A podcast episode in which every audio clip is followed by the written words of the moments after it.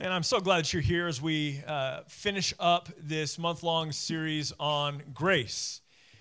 Uh, you know, I told you, I've told you a couple of times that I wanted to start this year talking about grace because I think it's something, first of all, that's like vital to us understanding and comprehending that we are under grace, under God's kindness and His mercy. But uh, I, I just know that a lot of people were kind of feeling stretched thin after 2020 and then the first you know part of 2021 wasn't fantastic the first week or so. And so like just to be reminded when we come to this place uh, let me say that differently. When we come to this place being able to remind one another that we are under god's grace. Uh, see if i'd said it the other way it sounds like we're only under god's grace when we're in this place and that's not what i mean. But uh, you won't be bothered by that but i would have been. So to be able to to be able to share with one another and just talk about it and say, look, like we're under God's grace, we are under His mercy. If you have your Bible, your phone, your iPad, your neighbor's phone, whatever you've got, open up if you would please, or turn to or find 1 Peter chapter 1. This is our fifth sermon in the series called The Excellence of Grace. And this week, uh, the sermon is called The Grace of Glory. The Grace of Glory. Here's what we have on tap every week. I give you a theology, an application, and a prayer. Here's what we have on tap this week. Our theology is this Our final grace is eternal glory. Our final grace is eternal glory. It'll be up on the screen in a moment if you miss it, if I go too fast for you now. Our application is this fix your eyes on lasting grace. Fix your eyes on lasting grace. And our prayer this week is God, we praise you for the undying grace you give us. God, we praise you for the undying grace you give us. Back to our theology, our final grace is eternal glory. We've been talking about grace all week or all month. Uh, we started the very first Sunday of the month and I was sharing with you that God's character is to be gracious. 2 Samuel 14 14 tells us that God is not looking for ways to push people away, but looking for ways to bring people near and draw people near. Isaiah tells us, rather, Jeremiah tells us that God is longing to be gracious to us, that, that it is in God's nature to be gracious. The following week, we talked about the grace of salvation, that salvation is God's gift to us, it is, uh, it is measured to us by God's goodness. It isn't based off of our performance, it's an issue of faith. We trust that what God has provided, uh, that God's salvation that He's given us is sufficient and it's enough, and I don't have to add anything to it.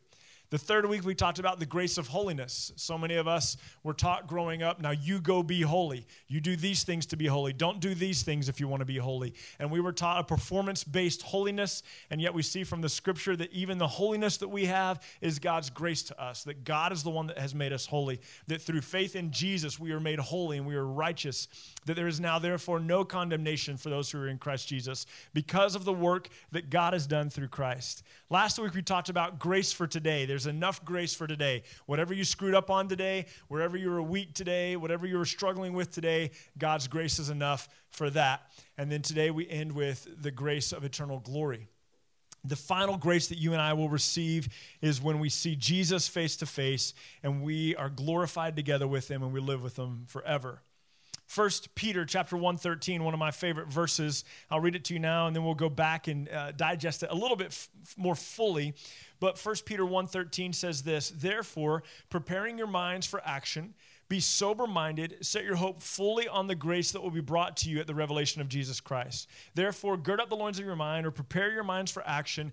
Be sober in your spirit, be sober in your thinking, and set your hope, set your confidence, set all of your, your peace and everything fully, completely, totally on the revelation of Jesus Christ, on the day that Christ is, uh, on the grace that we're going to get when Jesus shows up. So, as a believer, so when he says here to gird up the loins of your mind, to get it ready for action, to be sober minded, Peter here is saying this. He's saying that the way that the Christian thinks properly, the way that the Christian uh, thinks correctly, is to think on the coming grace that comes with Jesus.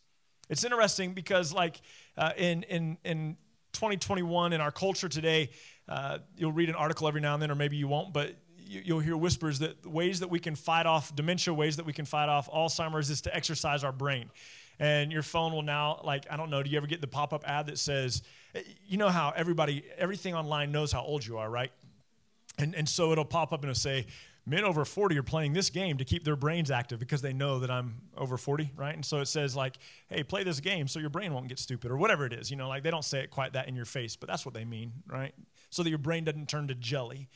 And, and, and so we, we kind of have this idea of, man, I want to exercise my brain so that my brain can function well. Well, biblically speaking, when our brains function well biblically, when we're thinking correctly biblically, what we're thinking about, all of our hope, all of our confidence, all of our joy is focused on the day that Christ returns. That's, that's thinking correctly. That's thinking biblically. And so Peter says this He says, Therefore, gird up the loins of your mind, or prepare your mind for action, be sober minded, and set your hope completely on the grace that will be revealed to you when Christ shows up. Now, my college pastor, uh, I went to Texas Tech in Lubbock, and, and we had a really cool uh, college ministry up there. It was a very large ministry, about 450 college students at our church. We had our own service and our own worship team and all this kind of stuff. It was a lot of fun to be a part of. Our college pastor would always say, and I'm sure you've heard it from somebody else, but our college pastor would always say, anytime you see a therefore in the text, you have to go back to see what it's there for. So 1 Peter 1.13 starts with therefore. Uh, it's basically saying, because of all the stuff I just said, do this. So let's go back and pick up, if you, if you would, with me in 1 Peter 1, beginning in verse 2. 1 Peter 1, sorry, beginning in verse 3. Blessed be the God and Father of our Lord Jesus Christ. According to his, that's God's great mercy, he has caused us to be born again to a living hope through the resurrection of Jesus Christ from the dead, to an inheritance that is imperishable, undefiled, and unfading, kept in heaven for you who by God's power are being guarded through faith for a salvation ready to be revealed in the last time. In this you rejoice, though now for a little while, if necessary, you have been grieved by various trials, so that the tested genuineness of your faith, more precious than gold that perishes, though it's tested by fire, can be found to result in your praise in sorry, in praise and glory and honor at the revelation of Jesus. Though you have not seen him, you love him. Though you do not see him now, you believe in him and rejoice with joy that is inexpressible and filled with glory, obtaining the outcome of your faith, that is, the salvation of your souls. Concerning this salvation, the prophets who prophesied about the grace that would be yours searched and inquired carefully. They inquired as to what person or time the Spirit of Christ in them was indicating when he predicted the sufferings of Christ and the subsequent glories. It was revealed to these prophets uh, that they were serving not themselves but you in the things that have now been announced to you through those who have preached the good news to you by the Holy Spirit sent from heaven, things which angels long to look into. Therefore, all right. So everybody now understands everything from the verse 3 through 12, right? I, I remember growing up in church and having a pastor read something like that, and I was like, okay, you know, like I don't, I don't know, like what, what does that mean, you know? And so, I, if you're feeling frustrated right now, don't, because I'm going to go through it and I'm going to explain it uh, hopefully well. But uh, all of that that we just read produces the therefore in verse 13. Okay, so let's start again and go really slowly. And let me just, let's just look at it. It, says this in verse 3 that, uh, in verse 3 and verse 4, okay? So, according to God's mercy, He's caused us to be born again. We talked about that three weeks ago.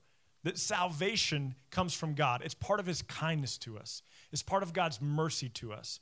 Salvation isn't something we've earned, salvation isn't something you're working for, salvation isn't something you're trying to get. That if you can just be good enough, if you can just go to church enough, if you can just sing the songs loud enough, if you can just raise your hands enough, if you can just drop enough offering in the offering plate, if you can just go on enough missionary trips, if you can just lead enough people to Jesus, that you'll be saved. No, it is the mercy of God being born again, the salvation that God gives is His mercy. Why? Because it is the character of God to be merciful. I said it four weeks ago, I'll say it again. It's not that God does not have wrath, but He has wrath for those who don't come under His character of mercy. His character is mercy. He's like, here it is. Like, this is for you. And so God, in His mercy, lavishes salvation on us through what means through the resurrection of Jesus Christ from the dead. That is key. Your salvation, the mercy of God, is not based off of your performance. It's not based up off uh, the church that you grew up in. It's not based on, uh, like, I, I, tomorrow's my Christian birthday. Uh, we celebrate our Christian birthdays in our house every year. The kids get to pick the dessert that they want and where they want to eat. Um, I eat too many desserts and stuff as it is. So I just acknowledge that this is the day that I, I put my faith in Jesus. You might not know the day, but you might know like a time period.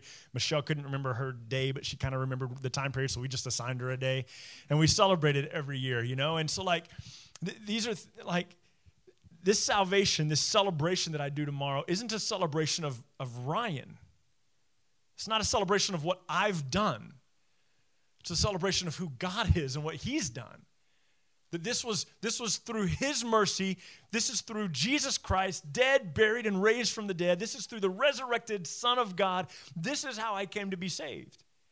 Not because I look a certain way, not because I have a certain level of performance, not because I, I read the Bible or wear the Christian t shirts or whatever. And I've, I've told you that, man, I, junior high, that was my way of sharing faith, man. I wore all the Christian t-shirts. Like I just everybody was going to know I was a Christian because of the Christian t-shirts. Christian t-shirts are way better today. They're like done with calligraphy, you know, and like Christian t-shirts are done better today, but it's like, you know, people are like, "Hey, Christian t-shirt." Th- that's not what saves you. It's the resurrected Jesus and God's mercy. And then listen to this. So let me according to God's great mercy, he has caused us to be born again. Read that as according to God's great mercy, He has rescued us, ransomed us, redeemed us uh, to a living hope through what means? Through the resurrection of Christ from the dead, for an inheritance that is imperishable, undefiled, and unfading, kept in heaven for you. The salvation that's coming.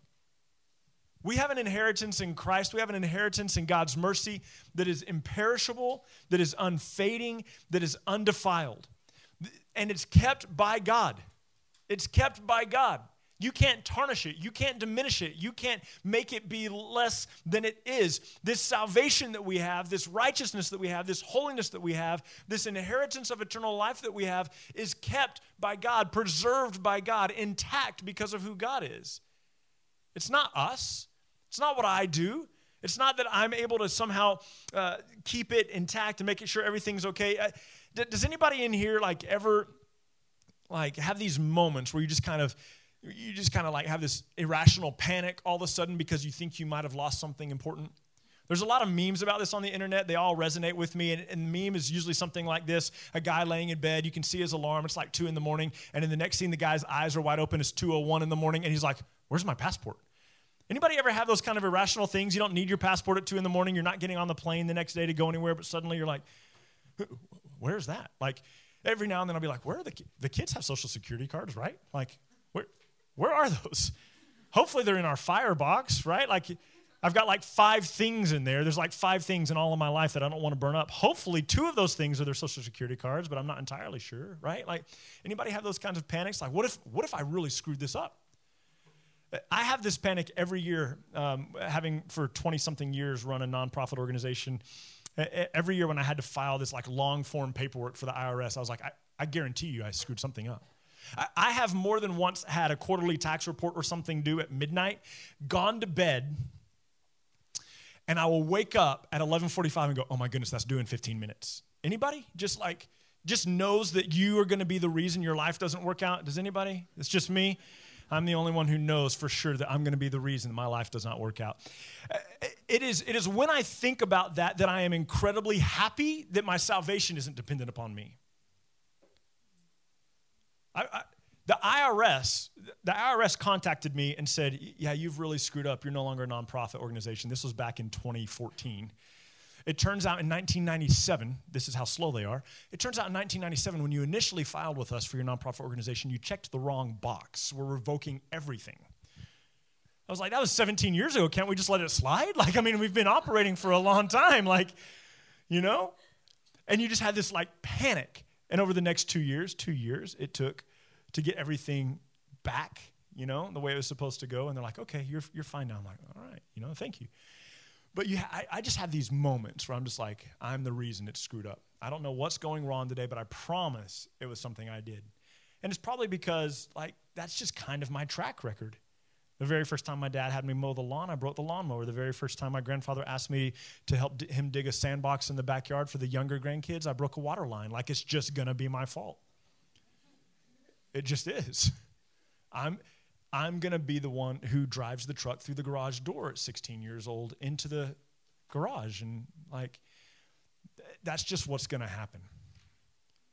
And so I'm incredibly grateful that it is the mercy of God that has brought me to salvation, that it is through the resurrected Christ that I've come to salvation, and that my salvation, my inheritance, is unspoiled and imperishable and cannot fade away because God is the one who guards it, who keeps it, who protects it, who holds it intact for me. That it is God who's doing that. This future grace, this future glory that I will face one day, where I will close my eyes in death and open them in the presence of the King, that God is the one who's guarding that for me. And then look at what this, this next part that it says, and I love it. And it says, uh, so verse 4 an inheritance that is imperishable, undefiled, and unfading, kept in heaven for you who by God's power are being guarded through faith for a salvation that will be revealed in the last time.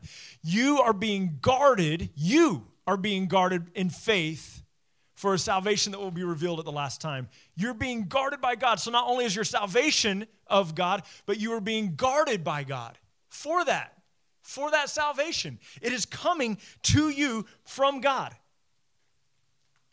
Man, this is good news. You know that, right? Like this is this is happy news. This is something that should that should cause you to rejoice that God in his mercy saved you that it wasn't by your means, that it was through the resurrected Christ, and that this salvation that he keeps for you is imperishable, unfading, cannot be defiled, and he guards it for you. He keeps it for you, and then also he keeps us by faith for a salvation that will be revealed in the last time. A lot of times we think about salvation and we think about it this way. We, uh, this are the kinds of questions we talk about, or the kinds of things that we say as believers. We say, Hey, when did you get saved? Those are kinds of questions that we ask. We ask it in a past tense kind of thing. Or somebody will say something like, I am saved. Present tense. Very seldom do we talk about it from a future tense. And yet, the salvation that we have in God isn't complete until the day that we see Him face to face. But we don't need to worry that somehow we might jeopardize the salvation, the, the, the faith that we've put in Jesus. We don't need to worry that it's jeopardized. Why? Who's the one who keeps it? Who's the one who guards it? God is. Your salvation is not in jeopardy. God has guarded it. You're not in jeopardy. God has guarded you.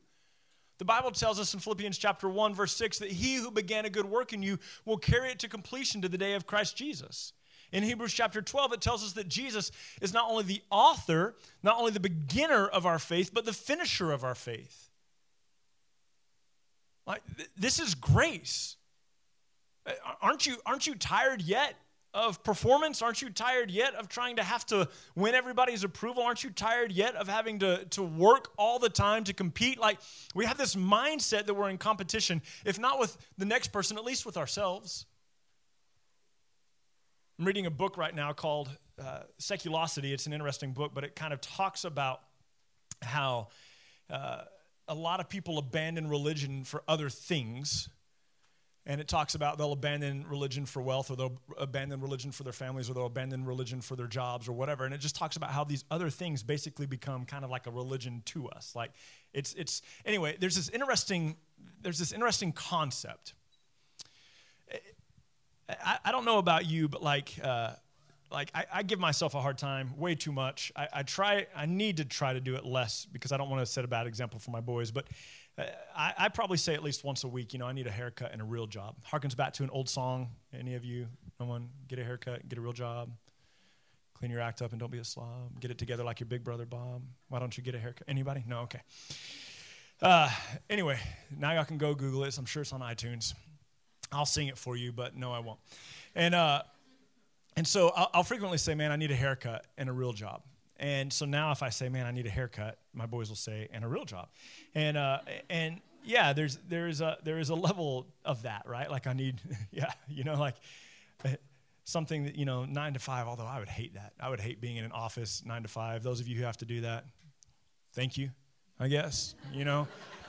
Uh, you, you, you allow the rest of us to be uh, like, I mean, you, you get it, right? Like, people ask me, what do you do for a living? I talk and paint. Like that's what I do. I talk and paint. you know, like, I mean, like I'm. Anyway, so uh, I uh, here's this thing though. I'm just going to be honest with you. Today's the last day of January, and I've wasted January. I don't know. I don't know if I was in survival mode still from 2020 or what. I really think maybe I was still in survival mode from 2019, but I wasted January. 30, 31 days are gone, right? Nearly 10% of this year is gone. And I've, I've done nothing. And I'm like, all right, so now I've got to take that that 10% that I didn't do and split it up over the next 11 months and work harder the next 11 months. Anybody else kind of that mindset? I wasted this time, so that means I got to work harder now. I got to make up for what I screwed up already. You know, like I, I need I need to sell about $5,000 worth of art every month to kind of like live. 4,000 is doable. 5 is a little bit of gravy, you know, covers some of the taxes. And this month, you know, I'm like didn't even come close. And you just kind of go, I'm glad September was a good month, you know? Still living off of September, and then you're like, uh, anybody? Just and so you start thinking like, man, I need to work harder. And then and then anybody ever like anybody have this mindset that like now in our in our day and age you can work from home. It's like really easy to work from home. Anybody glad like when it just it snows and it's icy and there's a school delay or it's canceled? So, like, when, when, school was canceled a couple of weeks ago, twice, uh, or we had a delay one time, and the boys were like playing in the snow. Listen, this is great for me because now my responsibility as a dad is to go outside and throw some snowballs, right? And build a snowman and play in the snow. That becomes my responsibility. And I happen to like that responsibility a lot more than the work stuff. Anybody, right? But there's almost because you know that everybody else is kind of doing that too. You know that everybody else is sort of getting a pass. Not all of you, right? Some of you are essential workers. You still have to go, but some of us are bums and we don't have to. And so, uh, so you you kind of anybody just kind of feel relieved when your rest cannot be your fault because you're afraid if you take rest, you're lazy. But if an outside circumstance compels rest upon you, you kind of go, "Oh, good." Anybody? Anybody feel that way? Just me? I'm seeing a couple of head nods, but you know, like, okay, thank you. Appreciate it, Rachel. So, yeah, head nod. All right. so, here's my point. Here's my point. We spend enough of our life and our energy competing with ourselves or competing with others. And in salvation, you get a pass. Salvation's the snow day. Salvation's the rest day. And God has done the work. You, you good? No, y'all are all right. Doesn't bother me. Listen, God has done the work. God, in His mercy, through the resurrected Christ, has given salvation to you, which is uh, imperishable and unfading and undefiled, and He has preserved you and I by faith for that day of salvation. It's not your job. You're free, hands off. Breathe. Take a rest. Delight in it. Rest in it. Take your hope, take your confidence from this truth that it isn't in your power, it's not in your control, it's not your responsibility. Look, it, the social security cards, you know, the the paycheck, those kinds of things, whether or not you left the water on all night, like okay, deal with those things, right? But your salvation, your salvation isn't yours. Your salvation isn't yours to control, to manage, to hold, to secure. God has done it. Look at this. Look at verse 8. Though you have not seen Christ, you love him. Though you do not now see him, you believe in him and rejoice with joy that is inexpressible, filled with glory, obtaining the attaining the outcome of your faith, the salvation of your souls. We are, we are waiting, we are waiting for and longing for the salvation of our souls that God has not only gifted to us, but preserves for us.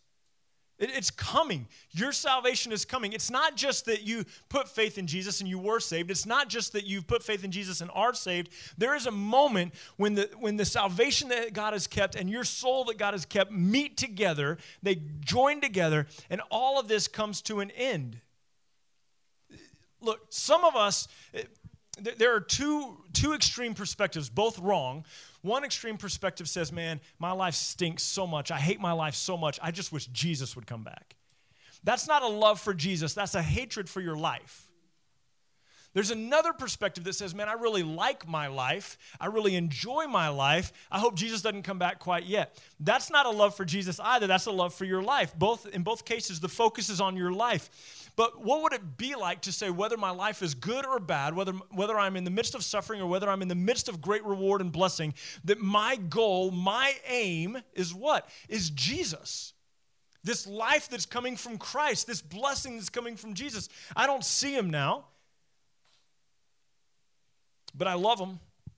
I don't see him now, but I believe in him, and I rejoice with inexpressible joy at the salvation that's coming.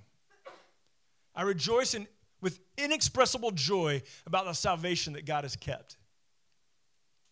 Like, this is God's grace to you freedom and rest and peace and no more performance. There is no condemnation. Romans 8 1, there is no condemnation for those who are in Christ Jesus. Not that everything you're doing is right, but not everything you're doing is going to be right. But thankfully, we serve a God who gives us grace when we're not right. I promise you, you and I are wrong. I don't know what about, but I promise you we're wrong about something. I promise you, you stick with me for a year. Sometime in the next year, I'm going to say, Look, I taught you this thing back in February. I was wrong. And I am grateful to a God who gives grace. But not just grace for the moment, but grace for eternity. This final grace that we give is glory, that we, we finally get to be made like him. We become like him. 1 Corinthians chapter 15 verse 49 says just as we have borne the image of the earthly so also we will bear the image of the heavenly. We're going to become like Christ. You're not Christ. You're not going to become Christ, but you will be made like him. God will transform you into what God has always intended you and I to be. Our theology is this our final grace is this eternal glory. By the way, listen God of mercy caused us to be saved through the hope the faith in Jesus Christ, who's been raised from the dead, to an inheritance which is imperishable, undefiled, unfading, kept in heaven for you, and it is protected by God. You're protected by God. You don't see Him, but you love Him. You don't see Him, but you believe in Him, and you rejoice in the salvation that's coming. Therefore, verse 13, think correctly and put all of your hope on the grace that will be brought to you the day Christ is revealed. Every bit of it. Every bit of your confidence. Every bit of your confidence in the midst of your cancer. Every bit of your confidence in the midst of your job loss. Every bit of your confidence in the midst of your promotion. Every bit of confidence in the midst of your successes. Put all of your hope on the grace that God brings or sends when Jesus comes. Put it all on Christ. That brings us to our application. Fix your eyes on lasting grace. Fix your eyes on lasting grace. Let Christ be your prize. Let Christ be your goal. Let Christ be your end. In the course of nearly 46 years of life, I've heard a lot of preachers. I remember one preacher when I was 19. He came to our college group. We were in a leadership conference. I do not remember really anything that he taught, but I remember one thing he said. And he said this He said, if you want mansions and you want three car garages and you want boats and you want lake houses and you want bank accounts filled with money and you want all that stuff, he goes, You're not dreaming too big, you're dreaming too small. He said, Because until you desire Jesus, your desires are too little. Listen, you want, you want the millions? Great. Go and get it and then buy some of my art, you know? Hire Micah, hire Micah to, to build a table, have Pierce design your website, you know, go make the millions. We don't need to be the ones that make the millions. We're more than happy for you guys to do it, you know? It's okay. Keep supporting the arts, right? The creative types. Let us be the creative types. You be the entrepreneurs. You make the millions. We will gladly go on your boat. You know? Uh, we don't have to clean it. We don't have to store it. We don't have to keep up with it. I'll bring the sandwiches. That'll be my contribution, you know? I'll bring the sandwiches when we're out on the boat. Need some extra sunscreen? Just let me know. Text me when I'm on my way. I'll stop and pick it up. 70 SPF? Got it. That's what I wear too, right? You know? I have my first adult appointment with a dermatologist tomorrow because I feel like I'm getting old and I've seen some spots and I'm like, is that just age? Or is that running in the sun?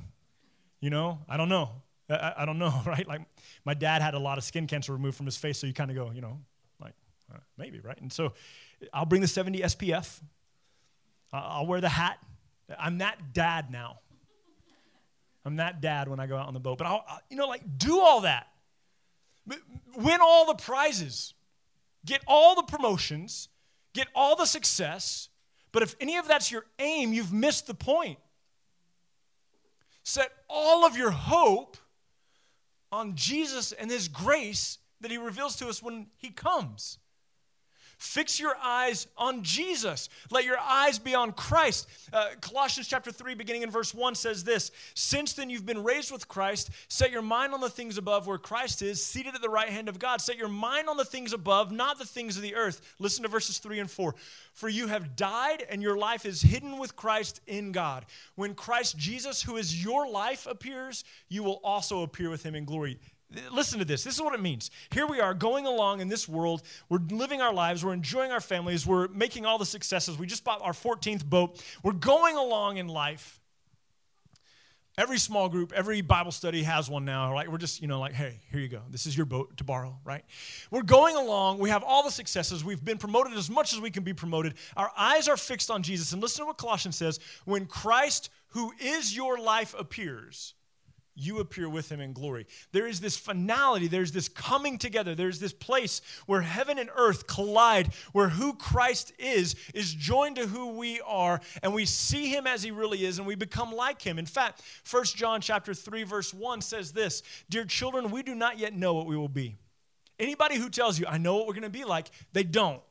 We don't know what we're going to be. We don't know how great it's going to be. We don't know what it's going to become, what we're going to become. But 1 John 3 1 says, But here's, here's what we do know. We know that when we see Christ, we'll be made like him, for we'll finally see him as he really is. There is a salvation, there is a joy, there is a hope where we say, Look, I know that I'm going to be made new. I know from 1 Corinthians 15 that the perishable body puts on an imperishable body. I know that we will not all die, but in, all in a moment, in the twinkling of an eye, at the sound of the trumpet, at the voice of the archangel, we will all be changed. We will behold our King. And when Christ appears, with him appears salvation and glory and new life and everything. And that is the culmination of all we live for. That's it. And none of it is my work. And all of it is God's grace. And that's good news. That is really good news.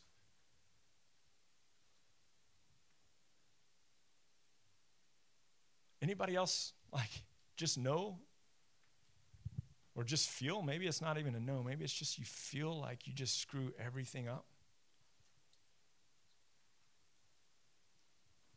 Like you just can't ever seem to get traction. You ever feel that way? Can't ever seem to gain any ground can't ever seem to get any further with your goals your dreams your ambitions your plans. You just feel stuck sometime. Anybody ever feel that way? I've got really great news for you all those things, your wins and your losses, none of them, none of them shake the foundation of eternity. And eternity isn't in your control anyway. It is in the control of the very capable, loving, merciful, grace filled God who has saved you and has not only rescued you, but has kept salvation for you and kept you by faith in him. And the mass of our failures and the pile of our successes will not sway his favor one way or the other.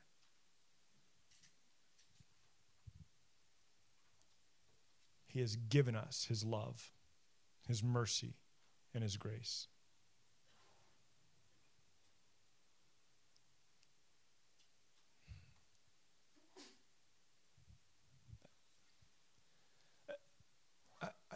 I, like a slower pace of life. I just do. If I have a lot on my plate, a lot of things I need to get done, I don't sleep for like days. Not, not because not, not because like I'm really diligent and disciplined, but because just the fact that I have a lot to do stresses me out. You, you give me more than like two things on my schedule, and, and I feel overwhelmed.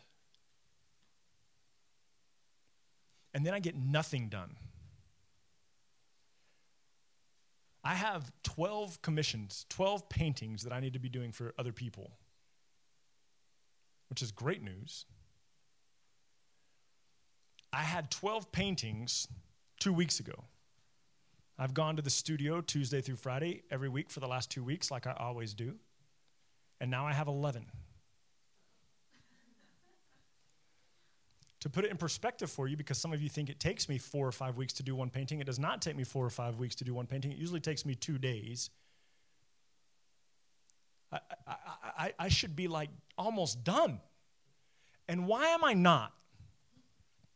Because I have 12. It's the truth. If I had one, I'd be done. I am so excited to be doing some other paintings. Like, I have a series I've planned. I'm super excited about it. Can't wait to do it. I can't do it until I clear these 12. But because I have 12, I don't want to do them. Anybody else self sabotage? Right? Thank you, Cameron. You know? Yeah. Sarah, I saw your hand go up. We'll, st- we'll form a support group. Procrastinators unite. Anybody else like you're, you're just you're gonna you're just gonna do better when you have to get it all done in two days. You know, you just you're gonna get it done. You're gonna do it, and it's gonna be really great. But you're gonna stress about it for the first 14 days and do nothing. But in the last two days, you're just gonna do it. You're not gonna sleep at all. Anybody? I promise you, the last show that I did, the last art show that I did was two years ago. My last two weeks leading up to my art show, I was up at the studio 17 hours a day. I was up there till midnight my last few nights trying to finish the series because that's just how I operate. And I just think, man, if I had spread that out over the 15 weeks ahead of time, I probably would have enjoyed that a little bit more. Listen to me. Here's what I'm saying to you. I am a preacher. I've been a Christian since I was three. I've known I wanted to preach since I was four. And I sabotage every single thing that I do, which is why I am so grateful that my salvation is not in my hands and that my grace and my righteousness and my holiness isn't my responsibility. And that forgiveness is the characteristic of God and not something I have to merit. Because if it rests on me, we're all in trouble.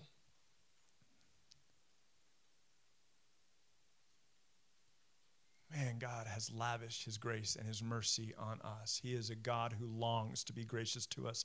He is a God who is looking for ways to draw you near to him rather than to cast you away. He is a God who has given to us an indescribable, unfading, imperishable gift of salvation, and he is guarding your soul through faith in the resurrected Jesus Christ to bring it all to completion on the day of Jesus when the voice of the archangel shouts and the trumpet sounds and Christ breaks through the sky and we see him, and it will not be our prize that we have earned, it will be the gift of God to us. And we will worship him for his mercy and his grace and his kindness, and that is good. It is good that God is gracious. It is good that we don't have to win it. Here's what I'd like us to do I'd like us to take a little moment to spend some time in prayer and praise God for the undying grace He has given us. Just spend a moment in prayer. And here's where I want you to start in your prayer, if you would. Would you start by just asking God to help you fix your eyes on Him? Win, succeed, dream, have ambition, pursue great things Fail at some of them, fail at all of them. But don't let your successes or your failures be a measure of who you are. Would you take a moment and just pray that God would help you to fix your gaze, fix your eyes on the lasting eternal grace?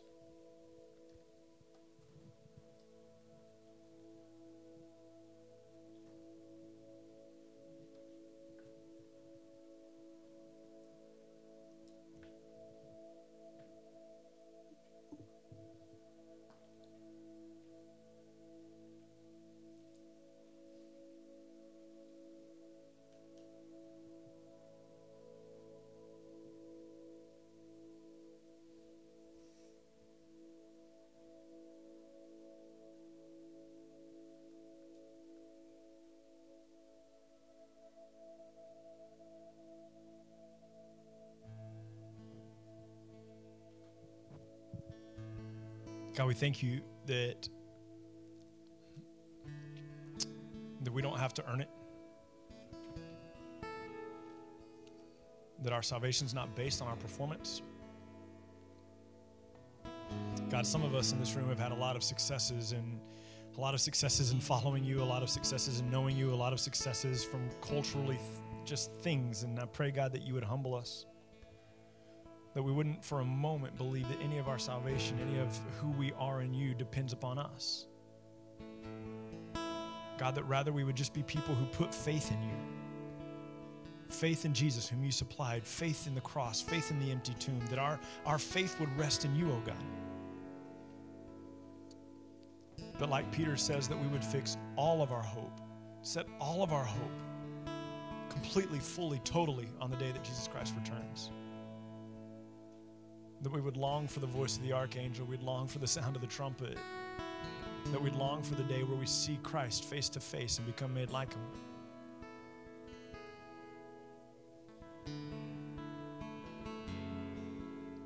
God, our, our suffering, our failures, and God, even our wins distract us from you. Let us cast those things to the side and put all of our hope in you. And we thank you for your mercy. And we praise you for your grace. And we praise you for the way you've lavished it upon us. Take a moment, if you would, right where you are, and just praise God. Thank God that he, it is His character to be gracious. Thank God that He loves you, not because of what you've done right. He doesn't love you less because of what you've done wrong. He just loves you because it's His character. Take a moment just to thank God for His kindness, His grace, His mercy, His salvation, His provision. Would you?